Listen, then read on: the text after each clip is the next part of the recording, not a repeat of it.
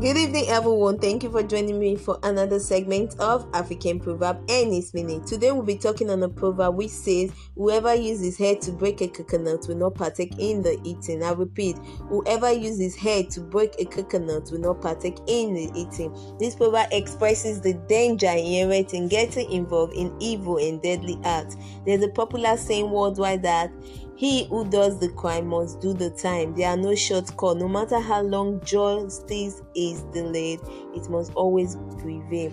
There is no excuse for crime.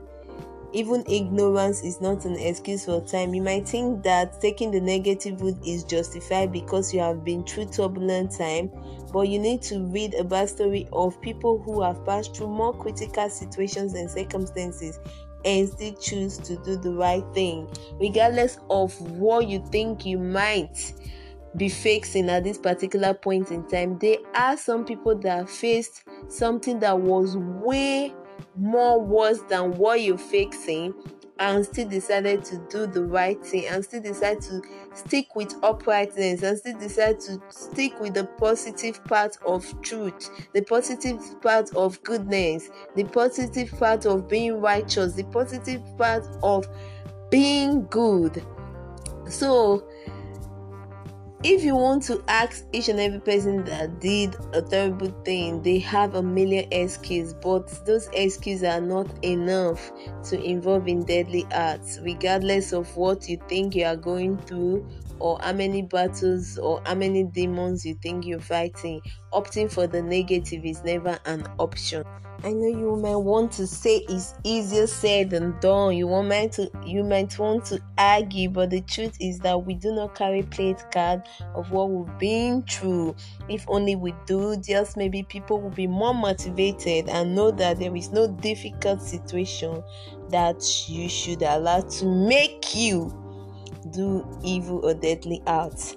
It might be hard and frustrating, but you need to hold on because there's always light at the end of the tunnel. And taking the wrong route is never, it's never, it's never a good option. You should, it shouldn't even be an option. Negative route, evil route, deadly route, it should not be an option. It should not be an option. We should keep forging ahead. We should keep faith that soon everything will be fine.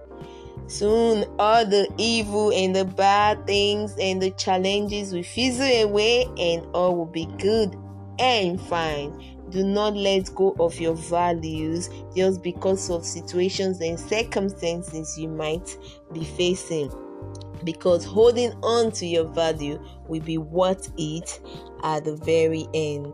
As humans, regardless of the fact that we have law and the police to maintain, regardless of the fact that we have the law and the police to maintain order in the society, but we shouldn't forget that our conscience is always there to guide us, to direct us in doing what is good and acceptable. Hence, the reason why we should never dead our conscience. Don't kill your conscience. Listen to your conscience. Don't silence your conscience. When your conscience is telling you that this thing you're about to do is wrong, you have to listen to your conscience, because when you keep silencing your conscience, like over time, the conscience will stop responding when you are carrying out evil acts, and that means you have finally dead your conscience, if there's any word like that. So we shouldn't kill our conscience. We shouldn't dead our conscience. The price to pay for evil is way too much. Losing one's freedom and being locked up is too much a price to pay for going on the wrong path. That is the reason why we should always choose the right path.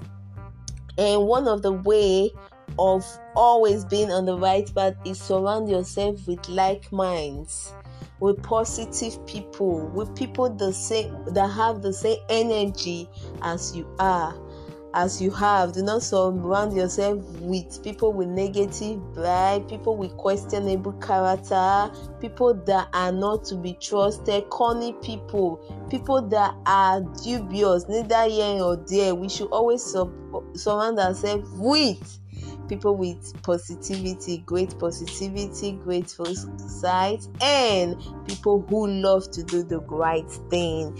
So this brings us to the end of today's segment. Once again, the proverb for today says, whoever uses his head to break a coconut would not partake in the eating. Thank you for listening to my podcast for today, and do have an amazing evening. Bye for now.